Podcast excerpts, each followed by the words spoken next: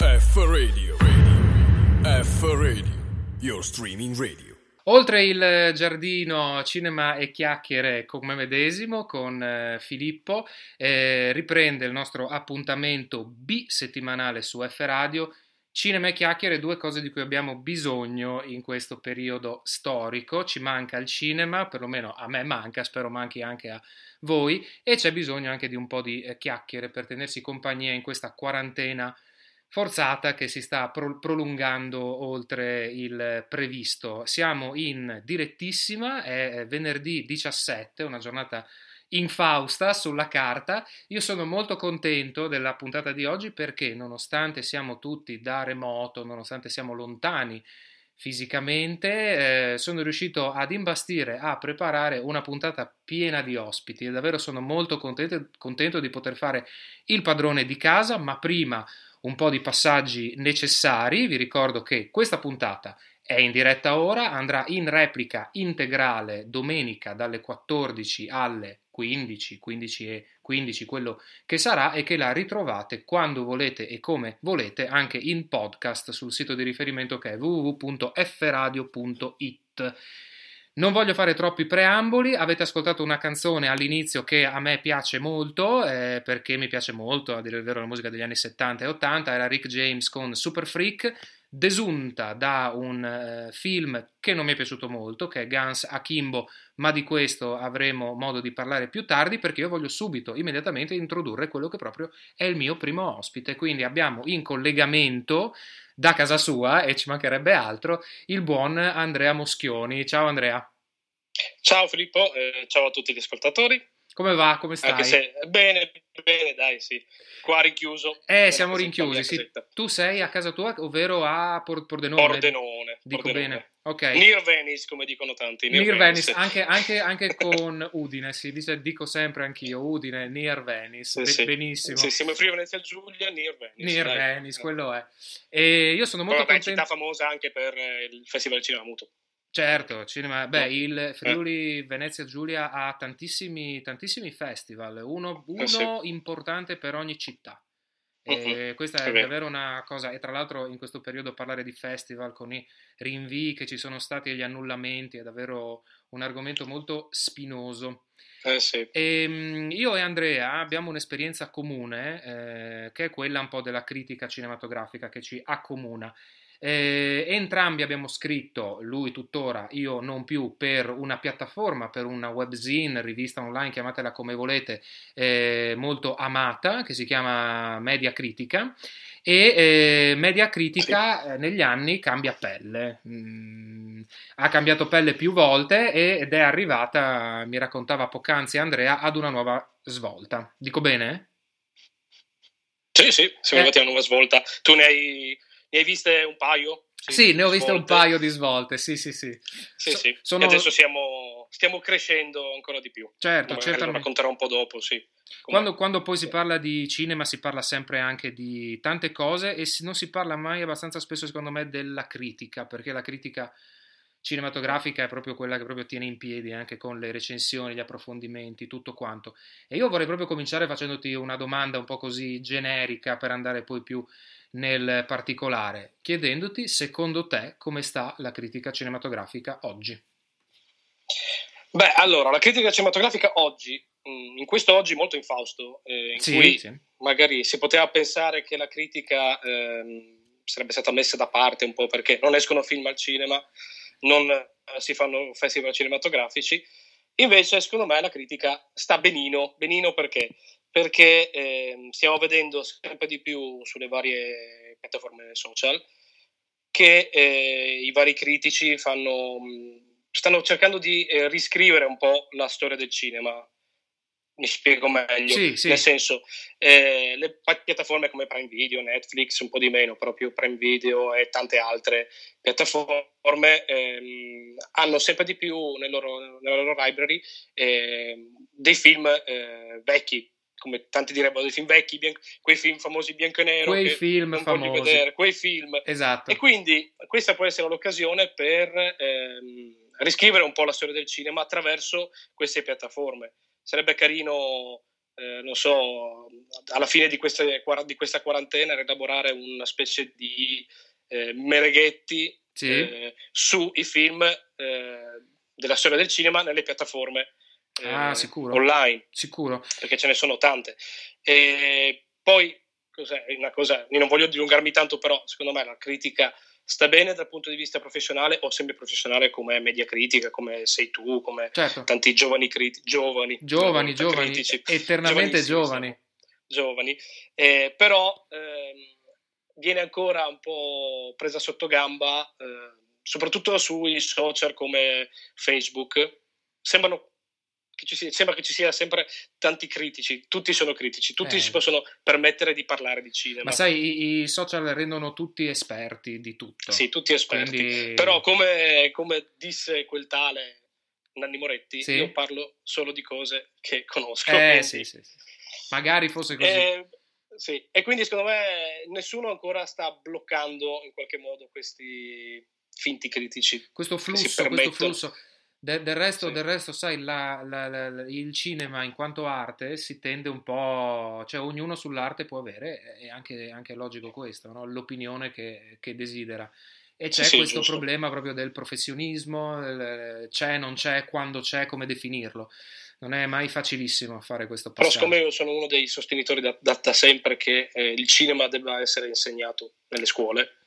Concordo, concordo. Eh sì. Se, ci, si dovrebbe anche insegnare la critica perché è un, mestiere, un, mestiere, nobile, è un genere letterario, secondo me, è un mestiere nobile che per adesso sta ancora bene. Sono d'accordo, sono d'accordo mm. con te. Questo, questo, questo tra, tra, l'altro, proprio sia per, per i mm. critici, ma in generale proprio per gli amanti del, del, cinema, soprattutto per gli amanti del cinema al cinema, quindi siamo mm. veramente in mancanza proprio del, del, buio della sala, ecco. E nonostante questo, appunto, come hai già anticipato tu, ci sono svariate piattaforme e modalità di visione casalinga, uh-huh. anche perché le case di distribuzione e produzione stanno cominciando proprio a far uscire i loro, cinema, i loro film direttamente proprio su, eh, su varie piattaforme. Ehm, io, per esempio, anzi vorrei domandarti se hai visto quindi qualche film che magari consigli in questo primo mese di eh, quarantena e io per esempio ho visto in contemporanea prima un film che non mi è piaciuto per niente che è proprio questo Guns Akimbo da cui ho uh-huh. tratto la canzone iniziale, che è un film con Daniel Radcliffe, molto videoclipparo, molto eh, videogame, ecco, però senza riuscirci particolarmente, invece ho amato tantissimo L'uomo invisibile, con protagonista uh-huh. Elizabeth Moss, che è il remake di un famosissimo film degli anni, degli, degli anni 30, credo anni 30 e 40 con i vari seguiti. Sì. E questi sono i due film che nominerei come alto e basso. Tu cosa mi dici? Allora, io ho, sto guardando tanto, tanti film vecchi okay. sulle piattaforme, però okay. di, di, nuovo ho visto un paio di cose interessanti, tra cui Jessica Forever, ah, non okay. so se è presente, che è di, di, di registi Poggi e Vinyl, Vinyl, non so come si pronuncia, sì, sì, sì, okay. eh, che è un film molto interessante che trovate su Prime Video. Altrimenti ho visto anche Il Campione, eh, che è un film de, dell'anno scorso. Ah, bello, bello. Bel film. Che mi è piaciuto molto con uh, Accorsi e con uh, Carpenzano, che è quel ragazzo che aveva fatto il film quello eh, con... Um, non mi viene in mente. Eh, neanche a me, adesso... neanche a me Andrea. Però devo dire Vabbè, che questo sì, Carpenzano... Che è un film che parla in poche parole l'epopea di esatto. questo giocatore di calcio. Una specie di Totti o di Ballotelli perché è giovane, un giocatore giovane di calcio e tutto quello che ci sta dietro. E poi no, mi viene da, da dire che una delle cose che ho recuperato, che mi piacerebbe consigliare, è Baba Yaga Ok. Di Corrado Farina, okay. che noi abbiamo avuto ospite anche in un festival goriziano, l'Amidei. Ah, l'Amidei, certo, certo. Sì, che è un film molto molto interessante, tratto dai fumetti di Valentina di Guido Crepax. Crepax, eh sì. Sì, è un film che vi consiglio che anche quello si trova su Prime, in versione tagliata, okay. purtroppo però però è un film da vedere. Però quindi guardo tante cose vecchie. Tante cose vecchie, quindi la tua comfort zone è un po' appunto il sì. recupero dei grandi sì. classici. Ottimo. Sì. E, um, io entrerei, visto che poi il tempo ovviamente è tiranno, come sempre entrerei a gamba tesa nel, nell'argomento principale anche della nostra piccola intervista e torniamo a parlare di media critica perché questo nuovo cambio pelle che sta avendo media critica riguarda anche Instagram e riguarda quindi anche il progetto che ha, ha Media Critica proprio su Instagram. Non dico nulla io, eh, di tutto tu, di che cosa si tratta, come è nato. Sì, sarò brevissimo. Allora, in poche parole, da almeno quasi tre settimane abbiamo iniziato a fare delle dirette con i nostri collaboratori video, eh, di Media Critica, video, dirette video su Instagram, sul canale Instagram, che è facile, il proprio canale Instagram di Media Critica, lo trovate facilmente digitando Media Critica. E, ehm, così è nato un po' per gioco, nel senso senza voler fare gli intellettuali oppure eh, fare i docenti di, di, cinema, abbiamo detto perché eh, non eh, consigliare anche attraverso il canale Instagram, quindi con delle dirette, eh, dei film e delle serie tv da vedere. Infatti eh, abbiamo, abbiamo, parlato di un po' di tutto in queste, in queste dirette. Sono principalmente appunto delle chiacchierate tra me, perché sono io che conduci eh, preten- conduco e altri collaboratori di Media Critica. Certo, sì. e, e, quindi le puntate, quindi è un progetto molto giovane e sì. le puntate, quante puntate sono state fatte fino a questo momento? Che argomenti sono stati affrontati, gli ospiti, insomma, com'è, com'è andata? Allora, per adesso abbiamo fatto sei puntate, okay. eh, una è stata fatta anche ieri, che potete recuperare nelle stories di, di, di, Instagram, di Media Critica, che è stata fatta ieri con Eleonora De Grassi eh, su eh, quelle che sono le serie tv e la televisione in generale, anche okay. sulle piattaforme di RaiPlay. E poi abbiamo fatto delle puntate con Michele Galardini sulla situazione delle sale e dei festival, quindi il fatto che le sale sono chiuse e che i festival ancora non si sa bene che fine faranno, i festival grossi tipo Venezia e Cannes. Eh, certo, abbiamo consigliato appunto visioni sulle piattaforme come Prime Video, Netflix, Mubi, ah, certo. varie. E, ehm, poi abbiamo avuto una puntata la scorsa settimana molto interessante con Federica Fontana, che è la nostra collaboratrice che si occupa di arte, in cui abbiamo raccontato quello che stanno facendo i musei, sia italiani che esteri, e i teatri. Eh, quindi le, le dirette, dirette di alcuni spettacoli o se no le messe in, online degli spettacoli storici di teatri o di alcune mostre eh, sì. sia italiane che estere. Certo. Quindi sì, un po' di vari argomenti. Un po' di, sì. ar- di argomenti vari. È importante questa, sì. questa, formula, poi sono d'accordo con te, questa formula della chia- chiacchierata è sempre vincente, perché poi insomma con il proliferare poi in questo periodo di video su video è... è, è, sì. è in... settimana ci tengo a dire che abbiamo una puntata con Gabriele Padaccini sui eh, fumetti, sulle graphic novel. Ah, bene, ottimo, eh, ottimo. Infatti te lo stavo per chiedere ora. Michele, tra l'altro, è, è, una, è, stato ospite anche da noi proprio per parlare del suo festival. Eh sì. eh, ancora credo, credo, sia già passato un annetto buono dal, da quando l'abbiamo sentito, festival presente italiano che si svolge a mm. Pistoia. E quindi prossima puntata mi dicevi sulle graphic novel, ottimo argomento. Sì, sì, sì. Su, mi... Sui fumetti, su graphic novel. Esatto, mi ridai, ci ridai le co- coordinate. Come seguire queste dirette? Allora, le, le, dirette si seguono mh, mm, sul nostro canale Instagram, sono di solito, vengono annunciate il giorno prima, eh, alle ore 17. Ok. Abbiamo un'oretta di tempo perché le dirette Instagram durano un'ora, poi si, si bloccano. tutto. Sì, sì. E, ehm, quindi andando, digitando su Instagram Media Critica trovate la nostra pagina, potete mettere mi piace e il giorno prima viene annunciata appunto la diretta del giorno successivo. Perfetto. sempre alle ore 17 vanno in onda. Perfetto. Poi, se volete leggere quello che abbiamo scritto negli anni, trovate anche cose di Filippo Zoratti. Ah, giusto, andate giusto. su www.mediacritica.it o anche sul nostro Facebook, anche quello Facebook di Media Critica, trovate tutte le informazioni che in questi giorni, scusate, velocissimamente dico questa cosa, stiamo consigliando anche là sul canale di Facebook eh, delle visioni sia di serie tv che di film su piattaforme attraverso dei post eh, a cadenza settimanale in cui i nostri collaboratori appunto consigliano delle visioni. Perfetto, ottimo, ottimo, ottimo. Io come, come i miei ascoltatori sanno, a me piace quando ho un ospite, mi piace chiudere sì. l'intervista facendo proprio una domanda, facendo scegliere la canzone che andremo fra pochissimo ad ascoltare al mio ospite e chiedendogli anche perché è stata scelta. Quindi, Andrea, che canzone hai scelto e soprattutto perché l'hai scelta?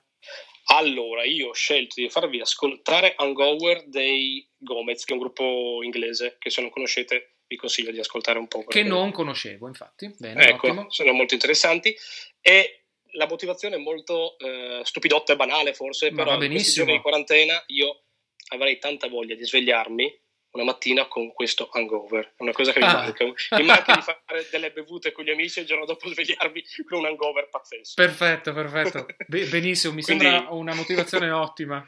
Ecco. Mi sembra una motivazione ottima. Io Andrea ti ringrazio, abbiamo detto tanto, abbiamo detto sì. tutto e, e, e, tanto. Ti ringrazio ancora, ricordiamo Anch'io. di Grazie nuovo mediacritica.it e riferimenti Instagram e Facebook e quindi ci ascoltiamo proprio i Gomez e eh, fra 3-4 minuti ritorniamo in studio, ebbene sì, con un nuovo ospite. Ciao Andrea, grazie un ancora. Un saluto a tutti, grazie, grazie ciao, ciao. ciao. F Radio, Radio. F Radio your streaming radio. E siamo ritornati in eh, studio dopo questo primo blocco. Io ringrazio ancora eh, Andrea Moschioni di Media Critica per essere stato ospite da noi. Abbiamo ascoltato la sua eh, Hangover dei Gomez, ovvero la canzone che lui ha scelto. L'ho preannunciato ad inizio puntata e lo faccio nuovamente. Io sono strafelice perché è, per me è bellissimo avere eh, qui a Oltre il Giardino, sempre ovviamente su F Radio, molti ospiti perché il sottotitolo del programma è Cinema e chiacchiere e, e, con me, con Filippo e quindi insomma se le chiacchiere è possibile farle con qualcun altro, cento volte meglio. Il secondo ospite della puntata, come già ampiamente preannunciato dai nostri canali social, è Antonio Pettier, che saluto. Ciao Antonio. Ciao, ciao Filippo, ciao, ciao a tutti gli ascoltatori. Allora, noi abbiamo avuto ovviamente nel fuori onda già un piccolo, un piccolo dialogo, noi ovviamente oggi parliamo, come è logico che sia, di cinema, abbiamo parlato del cinema sui social, appunto prima con Instagram, con Antonio parleremo del cinema attraverso i eh, libri, grazie ad una sua recente pubblicazione, però l'intro io la farei dicendo che io e Antonio ci, con- ci siamo già con- conosciuti in quel di Udine, nella magnifica cornice del Friuli Vene- Venezia Giulia e eh, quella volta avevamo trovato questo, questo, argomento che ci accomunava perché entrambi siamo grandi amanti dei festival cinematografici perché entrambi siamo, conduciamo un po' la nostra piccola attività di critica eh, cinematografica e constatavamo come facevamo già il nostro bel planning sui festival a cui avremmo assistito nel corso dell'anno e ovviamente tutta questa crisi, tutta questa emergenza ha fatto saltare tutto. E quindi io eh, la primissima domanda che devo chiederti Antonio è eh, anzitutto eh, come la mettiamo con questi festival? Che, che, che fine fanno? Dove vanno? Guarda Filippo, è, un, è, proprio una bruttissima annata, eh, nel senso che chissà che fine faranno, nel senso che ormai già tanti festival sono stati annullati, si sta parlando di Festival dei Cannes che non si sa se si fa o meno. Eh, come tu ben sai, come discutevamo, io scrivo per Onda Cinema e per Taxi Divers e seguo periodicamente, per esempio il Festival di Locarno e ancora non si sa nulla, anche il, il Fire East Festival non si sa se si fa o meno, eh, tanti festival a cui dovevo partecipare in questo periodo a Milano sono stati posticipati o annullati e quindi è, un, un inizio, è proprio un grande dolore. L'alternativa è che si sta pensando e si spera, lo spero come spettatore di, che possono sfruttare le piattaforme web per poter in qualche modo, se non completamente, fare delle rassegne complete, ma insomma di far vedere qualche film attraverso modalità eh, digitali. Però è tutto da vedere, anche perché eh, so che ci sono alcuni festival che hanno piattaforme web e già nel passato erano un'integrazione, un integrativo eh, per gli addetti ai lavori, no? per vedere certo. i film che non si riusciva a vedere in sala in presa diretta però è un altro discorso poter organizzare un intero festival, pensarlo proprio eh, in ottica proprio come eh, fruizione di piattaforma digitale. Assolutamente, sono d'accordo e penso anche che la problematica anche nel momento in cui i festival riprenderanno, perché ovviamente Locarno siamo sulla via più o meno del fatto che sa, più o meno si sa già che salterà a meno di clamorosi, clamorosi colpi di scena il, quello successivo in lista sarebbe Venezia e Venezia supponiamo anche che a settembre ce la si possa fare, però a che con, condizioni? Nel momento in cui le persone vicine non potranno comunque stare e nel momento in cui le persone stesse avranno come logico un po' di paura e di timore nel riaffacciarsi poi anche in dei luoghi chiusi, eh, al buio e al chiuso, c'è davvero da capire come riusciranno gli esercenti per quanto riguarda i cinema e gli organizzatori, i direttori artistici per quanto riguarda i festival a uscire da questo impasse. E credo... Sì, tutto, è tutto un altro modo di intendere il, proprio la fruizione del, del film ed comunque del, del prodotto audiovisivo in questo caso. E la sala cinematografica per i prossimi mesi secondo me diventerà uh, uno spazio difficile da, da, da, da, sfruttare e da utilizzare. Quindi si dovrà proprio um, anche gli esercenti e i distributori dovranno ripensare proprio al modo di poter uh, far fruire uh, i prodotti audiovisivi ai spettatori. Sono, sono, d'accordo con te. Sarà un, um, un, impegno e sono anche molto curioso di sapere come, come andrà e come riusciranno a, che cosa si inventeranno per uscire da questa situazione. Sempre nel nostro fuori onda tu mi dicevi che la tua quarantena sta durando da un bel po', sta, sta durando sì. per questioni di lavoro anche più di quanto eh, sia logico pensare. Eh, e, eh, e, quindi io, ehm, prima di entrare poi a gamba tesa in quello che è l'argomento, diciamo, principe e principale di questa piccola intervista, vorrei anche chiederti in, questo, in, questa, in questi mesi, in queste settimane di clausura, che cosa stai guardando, se stai recuperando qualche serie, qualche film che ti eri perso, qualche cosa che, che come stai impegnando, diciamo, il tuo tempo libero?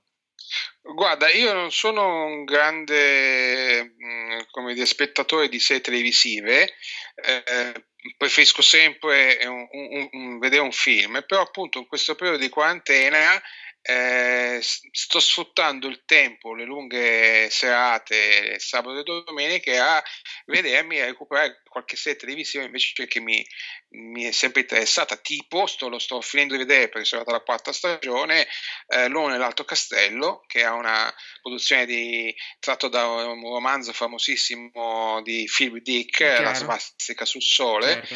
eh, mh, mm, ed è, è, è appunto un, una serie che ha iniziato nel 2015 quindi io da quando c'erano le pubblicità nel 2015 me la devo vedere, la devo vedere, la devo vedere, siamo andati nel 2020 e ho detto adesso la, adesso la posso vedere. Posso vederla. E, e, sono, e siccome la serie comunque è finita adesso, è terminata, nel senso che sono quattro stagioni di 10 puntate l'una, quindi sono in totale 40 puntate, mediamente di 60 minuti, quindi non è proprio per... Belle corpose. Fasce, è bella e corposa. E queste, sto, sto, sono arrivato praticamente alla quarta stagione, mi mancano gli ultimi episodi e quindi io ho, ho sfruttato questo tempo per vedere questa serie. E ce ne sono altre, insomma. Eh, Adesso sì. ho, sc- ho, scoperto il mondo delle serie TV, delle piattaforme che in particolare sto apprezzando quelle di Amazon Prime Video perché c'è, c'è quella di Picard, sì. un'altra che segnalo che è molto bella è Cannibal Row, che ah, è la sì. prima stagione quella l'ho vista anche quella, otto episodi e hanno rinnovato anche la seconda stagione e, ed è molto carina, è, molto, è, è nella mia, è nella mia lunga, è nella mia lunga lista, perché anche io ovviamente ho un listone di cose da, da, da Netflix, da Amazon, però io questa cosa, poi passiamo, poi cambiamo, che se no occupiamo tutto lo spazio, ho questa cosa che di serie riesco a vederne al massimo due per volta. Cioè non riesco a, se frammento troppo e comincio a vedere una puntata di una, di un'altra di un'altra e ce ne ho cinque insieme, ho il cervello che mi va in pappa e non, non riesco assolutamente, ho bisogno di averne due e possibilmente che sia una di alleggerimento e una invece magari un po', un po', più tosta e un po' più impegnativa. Quindi ce ne ho due in questo momento che sto guardando e la mia lista è disperatamente lunga e andrò avanti. Per i, per no, io quello che ti ho detto è la, la Canina Raw e l'estate precedente sì. e questa invece adesso sto vedendo perché invece mi fa l'effetto contrario se vedo una serie e, mi, e per quello che cerco anche di è come una droga non la mollo più ah. e non riesco a staccarmene finché non vedo tutto tutta la serie in continuità, quindi mi, mi, mi interrompe anche le visione del film. Sì, insomma, sì, sì. Delle, de, eh, diventa un po' pericoloso insomma il fatto di cominciare a vedere solo serie tv è vero è vero è chiaro, chiaro. Ci, si, ci si blocca solo su quelle è vero mi è, successa, cre- mi è successo credo con Breaking Bad comunque eh, dunque eh, come dicevamo prima tu eh, scrivi ti occupi di critica cinematografica ma non solo e noi questa, questa particina di Oltre il Giardino la dedichiamo proprio anche al cinema e ai libri, alle pubblicazioni proprio cartacee. Tu hai scritto un libro che si chiama Il cinema di frontiera di Sam Peckinpah e eh, la prima domanda che nasce, che sorge spontanea è perché scrivere un libro su eh, Peckinpah e anche a, a, seguire, te la faccio già anche questa domanda, qual è quindi stato il primo film di eh, Sam Peckinpah che ti ha fatto diciamo amare eh, il suo cinema?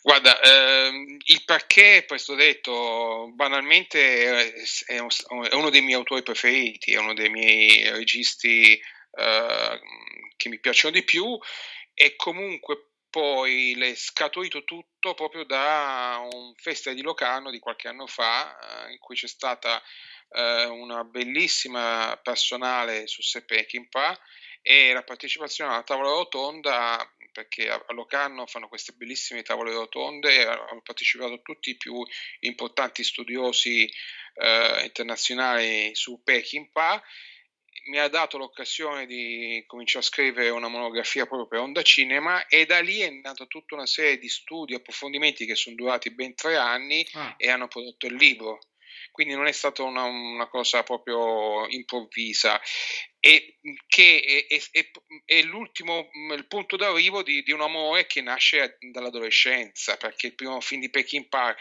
che ho visto è stato Il mucchio selvaggio Chiaro, chiaramente, che, è, sta, che, è stato, che è stato una, come dire, un'epifania una, una l'illuminazione sulla via di Damasco, nel senso eh, veramente un, vedere un, un, cinema completamente diverso e poi Mucchio Selvaggio che è un western abituato ai western di Hawks, di Ford, comunque il western classico e a vedere qualcosa di eh, poi all'epoca io ancora ricordi perché è stata una visione adolescenziale, avevo 14 anni, 13-14 anni, eh, non mi sembrava nemmeno un western, cioè un film talmente strano alla prima visione che non capivo nemmeno se era un film d'azione, un film western, perché poi è ambientato all'inizio del Novecento, quindi è, siamo a, alla fine del, del Western Frontier sul Messico, certo. tra il, il, Texas e il Messico.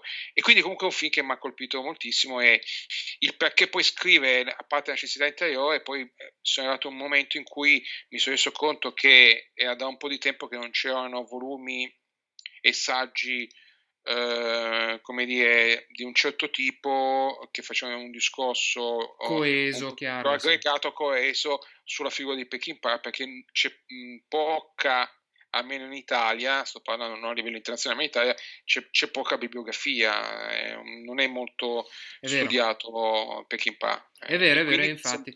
E quindi mi sembrava insomma che fosse anche arrivato il momento giusto di poter scrivere qualcosa, avevo qualcosa da dire e quindi le, l'ho messa nel, su, su, carta. Su carta, ottimo. E, e, beh, in effetti già il, ne hai già parlato un po' ora, il, già il titolo dice tanto, perché appunto qua si parla proprio di confini, frontiere, sono proprio anche frontiere e confini eh, sociali, geografici, ideologici anche, ovviamente. E, e c'è qualcosa di, di, di, più che vuoi dirci a riguardo proprio di questo discorso dei confini e, del, del, e della frontiera?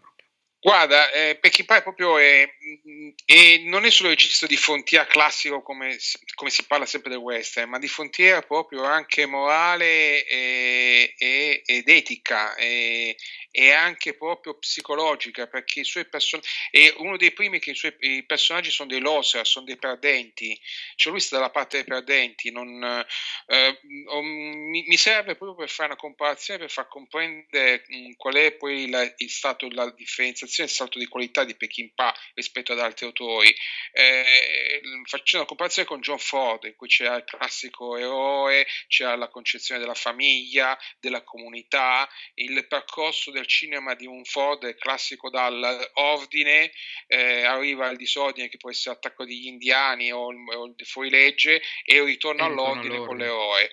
Peckinpah fa l'esatto percorso contrario. Un, inizia sì, con un disordine, c'è un tentativo di, eh, quindi disordine e caos, c'è un tentativo di mettere oh, un qualche ordine eh, a questo caos e si ritorna, si finisce di nuovo nel disordine con il protagonista che in realtà è sempre il loser, è sempre il bandito, è sempre il fuorilegge, è sempre il, la persona che è al di fuori della comunità, perché poi appunto la frontiera Uh, un altro tipo di frontiera è che per Peckinpah la comunità la famiglia è in realtà um, il nucleo della nascita del male, a differenza di un Ford che invece ritorna alla famiglia, al nucleo familiare, alla comunità, era la difesa del bene, proprio certo. l'esatto contrario.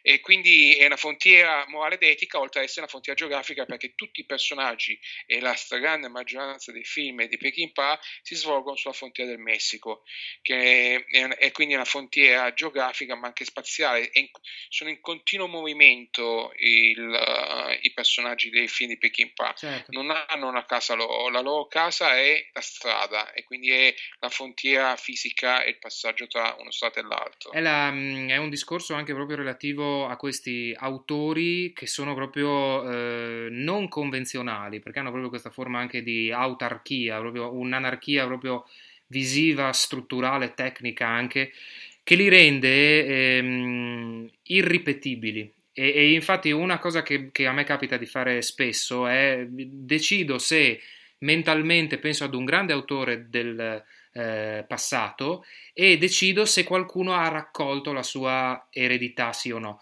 E se la risposta è no, è, vuol dire che sono probabilmente di fronte ad un autore di, di grande spessore perché nessuno è capace di replicare quel suo stesso stampo, quella sua stessa l'impronta che ha lasciato. E quindi eh, sicuramente un'altra domanda che ha senso fare è qual è stata l'influenza, l'influenza di Peckinpah su chi è venuto dopo e se secondo te c'è qualcuno che in qualche modo può aver raccolto la sua eredità. Guarda, ti rispondo subito partendo dalla, da, da, da, quello che tu hai detto, che in effetti Peckinpah è unico non c'è stato dopo di lui nessuno che si può dire eh, ha, rifatto è, è figlio di, di Peckinpah, però nello stesso tempo è, un autore talmente innova- è stato talmente innovativo, talmente di rottura, proprio che ha avuto una grandissima influenza su tantissimi autori e su tantissimo cinema, modo di fare proprio cinema. Nel senso che sia, sia alcune sue scelte tecniche, i suoi sti, stilemi, i suoi mo, stili di, di, fare cinema, eh, sono stati poi presi da uh, tantissimi altri autori. Mm, tra gli autori moderni e postmoderni ti posso citare, non so, Oliver Stone e Tarantino, oh. che, che, secondo me hanno molto uh, debitori al cinema di Peckinpah, ma anche, non so, mm, invece più recenti a lui, il Walter Hill, Oh, Walter sì. Hill è stato suo sceneggiatore in Gateway con Steve McQueen certo. e il cinema di Walter Hill è debitore, grandissimo debitore per Peckinpah. Però per dirti, tutto per esempio, eh, Peckinpah faceva un discorso, mm, il suo cinema è un discorso estremo sulla violenza, la violenza morale e fisica e quindi anche la rappresentazione la violenza nel cinema di Peckinpah poi è diventata quasi, eh, come dire, ha aperto poi un varco per fare un certo tipo di cinema. O, oppure eh, Peckinpah è, è, conosciuto per il suo cinema western, ma lui ha fatto film come Cane di Paglia, come Gateway, eh, ma specialmente Gateway. Gateway è, è stato è il film, un prototipo di, di, thriller moderno, cioè tutti i thriller moderni o contemporanei eh, dagli anni, degli anni 80-90 sono, sono molto debitori a, al tipo di, eh, di GI di Peckinpah. Certamente. E poi la, la crudezza è eh, un, un altro tratto tipico del suo cinema e anche quello eh, è comunque è, mh, mm, è, ha influenzato tantissimo oh, eh, il modo di fare il cinema poi negli anni a seguire, negli anni specialmente appunto 70-80 in qualche modo. Ma sì, anche, ed è curioso davvero pensare a come eh, in verità Peckinpah sia arrivato da noi solo come autore western per una forma di semplificazione, perché riusciamo ad irregimentare, a tenere a mente chi era Peckinpah solo semplificando no, la sua carriera, mentre lui appunto invece non ha fatto solamente western come hai. No, e ti dico la stessa cosa quasi parlando parlando di questo, adesso mi sta venendo in mente la parabola, la stessa cosa che è successo con Kurosawa. Eh, certo. Kurosawa noi l'abbiamo conosciuto per i suoi film in costume e invece lui ha fatto una grandissima produzione di film appunto contemporanei altrettanto belli, Eh, sì. ma lui da Rashomon ai Sette Samurai a, a conoscere. La stessa cosa di, di Peckinpah, come, ma del resto anch'io ho detto mucchio selvaggio, ma eh, Gateway o il cane di paglia Eh, sì. o Voglio la strega sia, per esempio, sono dei capolavori e sono dei film bellissimi e non sono western nel senso tradizionale del termine, sono film di genere, di altro genere. Sono Quindi d'accordissimo. queste sono cose che succedono molto spesso eh, ad autori che sono difficili da incasellare e quindi si sceglie la strada più facile per identificarli. Per, eh, Kurosawa era il regista nipponico orientale, quindi faceva i film Quello, dei samurai. chiaro. Peckinpah è il, il fi- il regista del Mucchio Selvaggio, infatti poi anche i produttori chiedevano di ripetere il Mucchio Selvaggio in continuazione, All'infinito. lui si fiutava sistematicamente, Certo, quindi certo. di, di fare lo stesso film.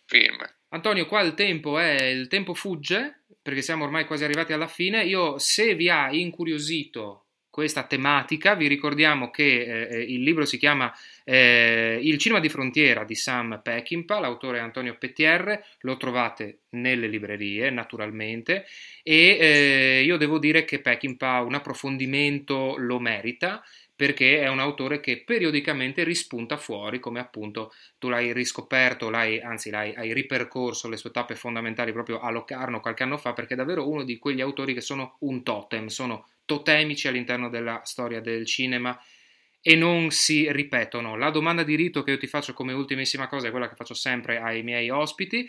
Ho, eh, hai scelto una canzone, quindi che canzone hai scelto e perché l'hai scelta? Completamente l'opposto di quello che può sembrare. ho scelto Come Away With Me di Nora Jones, quindi è una canzone d'amore con, No. con bellissimo soul, profondo e vasto. Eh, perché poi Nora Jones eh, è una delle mie cantanti preferite, bravissima. È bravissima, è bravissima, vero, vero, vero, vero. Sono molto Ed è- d'accordo con te. È una, belli- è una bellissima canzone, è una delle tante, la forse una delle sue più famose e più conosciute, ne, ne- ne ha cantate e scritte tante, ma comunque è veramente molto bella. È questa. veramente molto molto bella. E noi ce la ascoltiamo. Io ti saluto Antonio e ti ringrazio tantissimo Grazie a voi. per essere stato ospite con noi. L'ho ripetuto a inizio puntata, lo ripeto ancora e lo farò nuovamente sicuramente anche dopo. Questa puntata è in diretta ora, dopodiché la ritrovate in replica integrale domenica dalle 14 alle 15.30 circa e il podcast invece sarà a disposizione sempre su www.fradio.it. Adesso noi ci ascoltiamo Nora Jones e ritorniamo dopo in studio con, ebbene sì, un altro ospite. A fra pochissimo. F Radio. F Radio. Your streaming radio. E ritorniamo in studio con eh, Oltre il Giardino, ma perché dico studio? Non siamo in studio da nessuna parte, siamo ognuno a casa nostra, ma è la forza dell'abitudine. Abbiamo appena ascoltato Nora Jones con Come Away With Me, bellissima scelta di Antonio, che abbiamo da poco salutato. Ringrazio sia lui che il buon Andrea Moschioni nella nostra prima parte. Come vi ripeto da tutta questa puntata, una puntata piena di ospiti, io sono contentissimo che sia piena di ospiti perché anche in questo terzo e ultimo blocco abbiamo un super ospitone, come già preannunciato dai nostri social. È una vecchia conoscenza, perché insomma chi conosce e segue F Radio sa bene di chi sto eh, parlando e abbiamo qui con noi, anzi a casa sua, il buon Davide De Lucca. Ciao Davide. Benvenuti ad Heisenberg, No! delle serie TV. No, ho, sbagli- ho sbagliato programma. Hai sbagliato format, hai sbagliato Ho format. sbagliato format. ciao, ciao Davide. a tutti, ciao Filippo, ciao Filippo, grazie per avermi per, per ospitarmi anche qui. Eh, ti ospito perché, ovviamente non per parlare di serie, ma perché questa puntata, che è appunto cinema e chiacchiere come sempre, abbiamo, stiamo cercando in questo periodo, sto cercando in questo periodo di mega iper quarantena e isolamento, di capire un po' quali sono le possibilità cinematografiche casalinghe. E quindi nella nostra prima parte abbiamo parlato un po' del cinema attraverso i social e, e quindi con Andrea abbiamo parlato di eh, Instagram e di questo progetto legato a Instagram. Nella seconda parte leggere il cinema e quindi assieme ad Antonio abbiamo parlato della sua pubblicazione del suo libro su Sam Peckinpah. Ma certo. eh, certo, ma il cinema è anche ovviamente come sempre cinema che si può anche fruire, che si può anche vedere con i eh, film. E l'ho chiesto già ad Andrea, insomma, e, e, lo chiederò anche a te nel corso di questo breve intervento, di questa intervista, tra mille virgolette, che cosa stai guardando in questo periodo, insomma, perché ormai eh, tramite the internet abbiamo la possibilità di guardare mille mila mille mila cose e io comincerei proprio con te con una domanda, con un quesito che mi sto facendo anch'io molto spesso in questi, in questi giorni. Sappiamo molto bene che i cinema sono strachiusi e la domanda è, eh, secondo te, secondo noi, un po' come riprenderà il cinema dopo questa crisi? Ovvero come riprenderà, nel senso proprio anche quando, con che tempistiche, anche con che regole, e anche se da un punto di vista del pubblico, come se si ricomincerà ad andare al cinema come prima. Eh, in effetti è una bella domanda su, sulla quale credo che in molti, che, che, che molte perso- su, sì, credo molte persone stiano discutendo eh, riguardo a questo, in particolare l'industria cinematografica che ricordiamo essendo comunque un'industria che ha a che fare con, con, l'economia deve sempre guardare al portafoglio. Certo. E quindi è chiaro che eh, questa crisi, eh, che è anche economica, avrà sicuramente un impatto su, su come fruiremo o come verranno fruiti i film in futuro. Sappiamo, eh, ne parlavamo un po' prima, nel fuori onda che molte case di eh, distribuzione stanno mettendo a disposizione i film eh, in streaming. Esatto, Quindi esatto. un cinema che viene sempre più for- mm, fruito eh, dal divano e questo ovviamente mm, comporta delle, una riflessione sicuramente per chi fa cinema, nel senso che molto banalmente il formato su cui verrà fruita l'immagine va cambiando e quindi ci sarà probabilmente una riflessione da questo punto di vista. Sì. Chissà appunto quando e come potremo tornare nei cinema e con quale spirito, nel senso che nel momento in cui anche riapriranno i teatri, apriranno le sale pubbliche, eh, diciamo che il cinema poi ha quella componente un po' di sacralità, no? di fruizione di gruppo, sì, di, sono d'accordo. Di, di momento collettivo eh, che, che, che, che si perde inevitabilmente, soprattutto in questo contesto. È interessante anche perché poi anche da un punto di vista proprio della sicurezza, sarà interessante riuscire a capire se il pubblico, se lo spettatore si fiderà nuovamente e in quali termini, se si fiderà a tornare in una sala cinematografica che è un luogo chiuso, così come i teatri sono chiusi, e anche se, anche da un punto di vista artistico, in che modo si ricomincerà ad usufruire magari anche dei concerti per esempio. Certo, è, certo. è, proprio una, una, una, riflessione che riguarda un po' per intero proprio tutto, tutto, il settore artistico che sta soffrendo tantissimo. L'ultima notizia che ho letto io, e ne parlavamo, anche di questo parlavamo prima io e Davide, è relativa al fatto che chissà, probabilmente c'è l'idea che i cinema potrebbero blandamente ricominciare a riaprire addirittura a dicembre. E quindi c'è mm-hmm. una lunghissima fetta di tempo ancora a disposizione e ancora col distanziamento. Quindi insomma parliamo veramente di tempistiche molto molto lunghe. Ci sono stati da marzo in poi dei film che dovevano uscire o sono riusciti a, a, a vedere il buio della sala per pochissimo, eh, ce l'hanno fatta per un pelo, come ad esempio Volevo nascondermi, che è il film di Giorgio Diritti sul pittore Ligabue.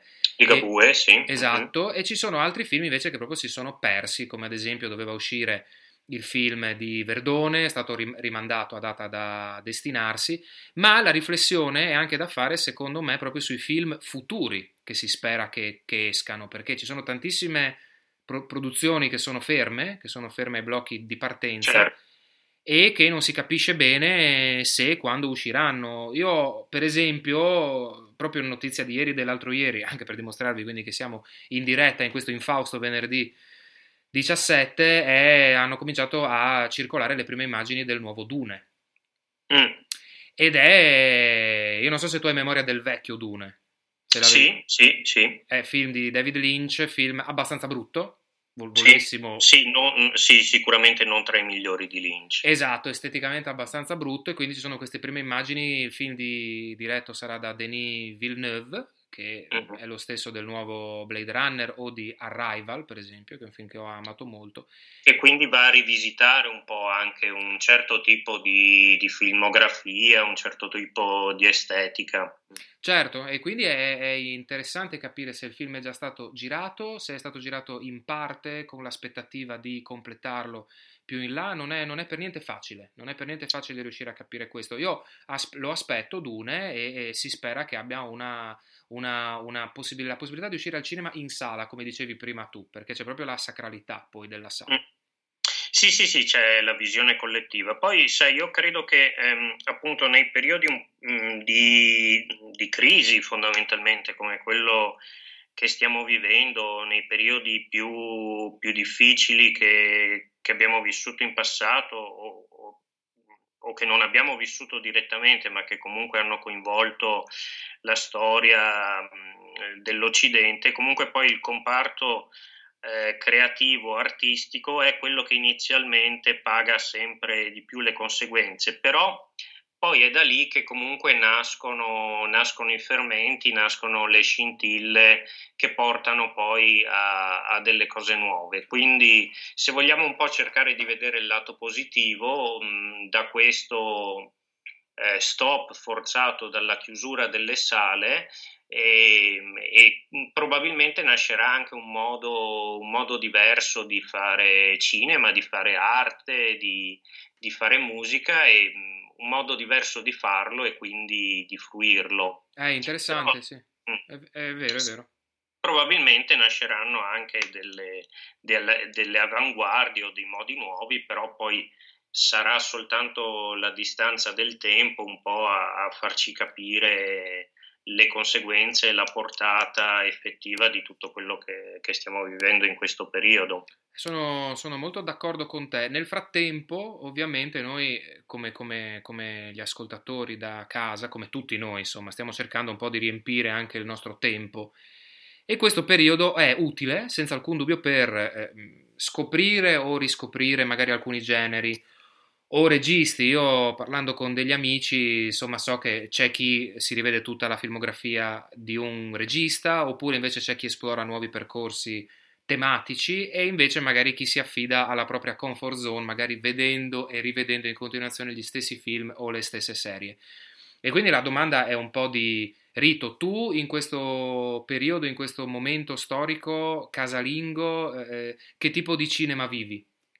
Eh, ma io lo vivo più o meno come prima, nel senso che non ho fatto delle. No, non, non, faccio grandi differenze rispetto a quello che vedevo prima, quindi cerco di alternare film classici e film nuovi. Sì. È chiaro che le piattaforme come Netflix o Amazon Prime ci permettono comunque di, di vedere delle, oltre alle serie di cui parliamo poi spesso su Heisenberg, anche dei film, eh, magari film usciti in sala qualche anno fa, qualche recupero, però diciamo che alterno sempre i classici e i film nuovi, poi tu sai che amo molto le commedie, quindi magari ogni tanto mi rivedo un vecchio film di Billy Wilder o ah. di Lubitsch o del caro Woody Allen. Ah, certo. Quindi cerco di alternare appunto eh, i classici e le visioni più, più recenti. Beh, tu o, o, eh, mi offri dei, dei, dei, dei, nomi particolarmente, nonostante appunto siano magari di livello comico, però dei nomi piuttosto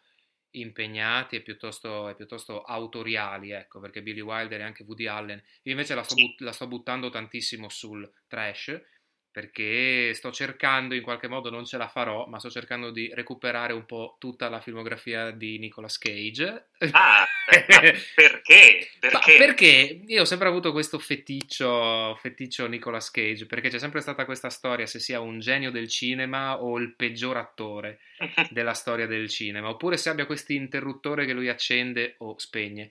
E quindi, mm. quindi, niente, quindi sto facendo, siccome ho um, constatato che ha fatto all'incirca un centinaio di film, perché lui accetta qualunque progetto di qualunque tipo, sto okay. andando un po' a ritroso e quindi mi sono visto un po' dei suoi ultimi film, come ad esempio Color Out of Space, uno degli ultimi tratto da Lovecraft, oppure ho visto Mandy, ho recuperato anche recentemente uno dei, di quelli che viene definito uno dei suoi peggiori film degli ultimi anni, che si chiama Tokariev, in cui lui fa questa specie di vendicatore perché gli rapiscono la figlia, e quindi mia, il mio desiderio è più che altro trash. E, però tu hai nominato Woody Allen. Sì, però scusami, anch'io ogni tanto ovviamente mi concedo certo. dei momenti più rilassanti. Ho rivisto di recente Weekend con il morto. Oh. Ci, ci, ci, pensavo l'altro giorno proprio eh, a questo eh, eh. film. Quella è una visione, insomma, sempre un po'.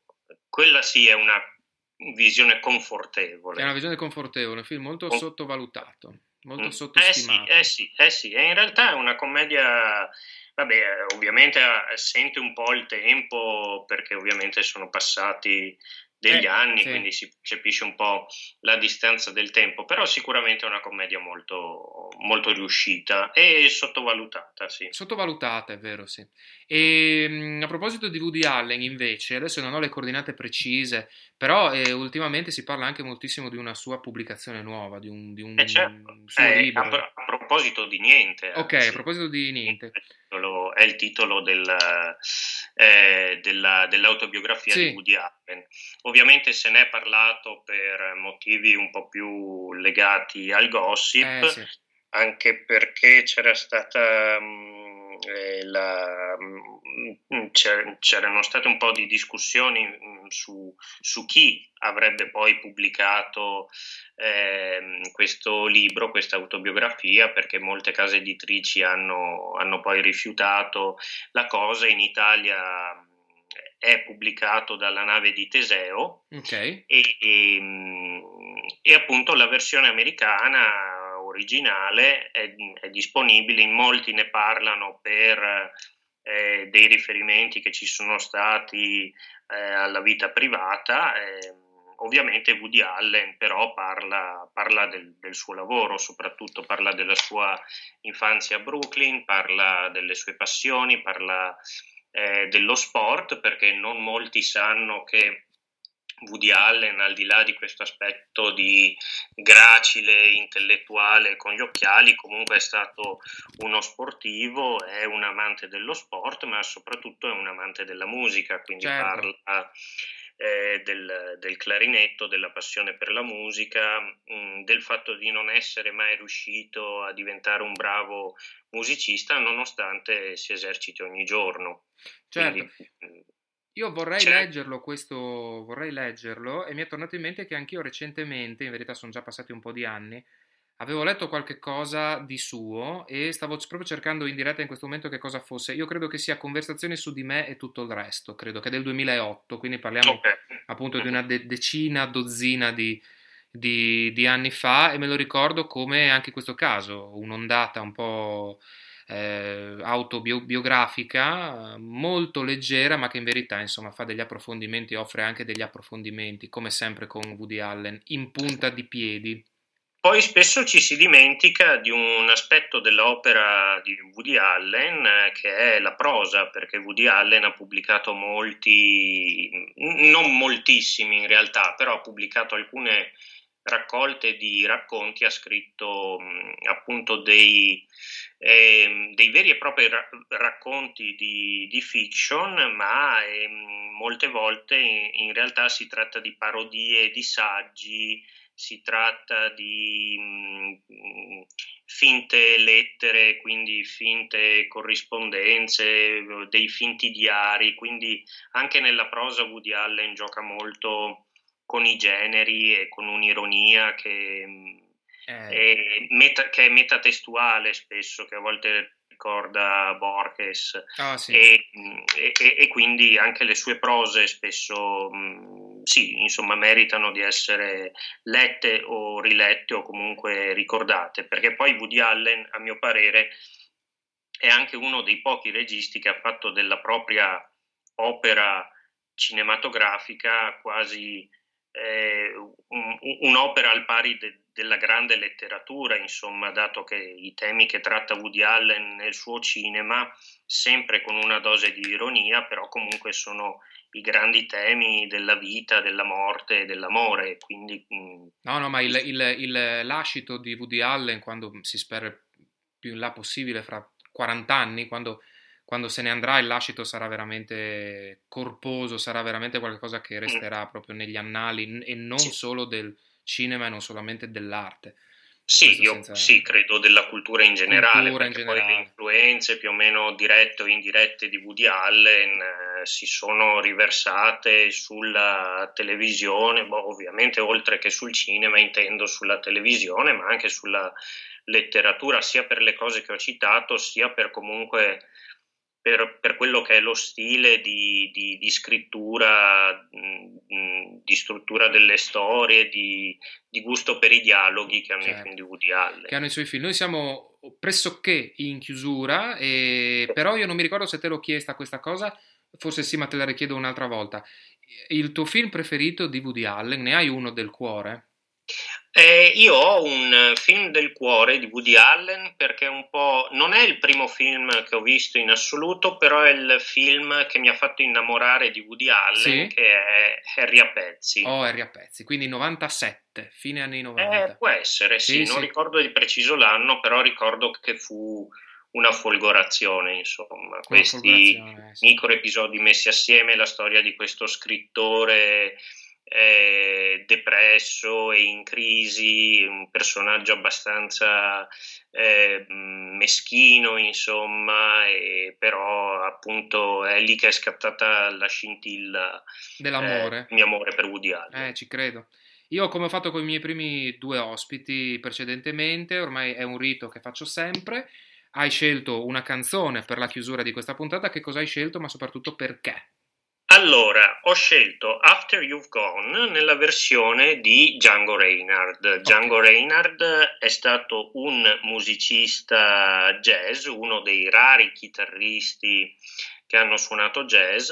L'ho scelta perché è una canzone che eh, si ritrova in alcuni film di Woody Allen, perché Django Reinhardt è un personaggio a cui è più o meno ispirato il protagonista di accordi e disaccordi di Woody Allen e perché la canzone After You've Gone è stata incisa anche da Woody Allen e la sua band perché come dicevo appunto prima Woody Allen ama la musica, suona il clarinetto e in una delle varie incisioni c'è anche questo pezzo, After You've Gone, che è un, un po' un classico della musica jazz. Perfetto. Django Reinhardt, che ricordo, suonava, mi sembra abbia perso due, due dita della mano ah. sinistra, ah. quella che appunto si muove sulla tastiera della, della, chitarra, credo si chiami tastiera la parte con le corde. Guarda, comunque... chiedi alla persona sbagliata, sì, si quella chiama tastiera. Lì sì. ha perso due dita, quindi ha imparato nuovamente a suonare la chitarra in quel modo e so che i musicisti jazz che cercano di eh, riprodurre la musica di Django Reinhardt lo fanno usando ah. soltanto le dita che lui aveva a disposizione. Io non sapevo questo aneddoto, un aneddoto molto eh, molto sì. bello. E, ehm, beh, allora, in chiusura un po' di coordinate come, come sempre, eh, io vi ricordo che questa puntata, oltre a questa diretta la ritroverete poi in podcast naturalmente su www.fradio.it oppure ci sarà la replica integrale che andrà invece domenica dalle 14 alle 15.30 eh, circa, eh, più, più o meno. E soprattutto le altre cose che vi vorrei dire è che con il buon Davide e con Diego ci risentiremo invece prossimamente per un'altra spumeggiante diretta di Heisenberg e, certo. eh, esatto, e oltre il giardino invece tornerà sempre di venerdì tra un paio di settimane di questa lunga quarantena. Abbiamo detto tantissime cose, abbiamo detto tutto, si chiude una puntata per me bellissima di Oltre il Giardino con tantissimi ospiti, sono molto contento. Ringrazio nuovamente il buon, eh, il buon Davide. Grazie a te Filippo, grazie come sempre a F Radio per l'ospitalità e un saluto a tutti gli ascoltatori. Io direi anche un saluto a chi ci ascolta in podcast. Bravi, esatto, sono d'accordo, mi hai rubato proprio le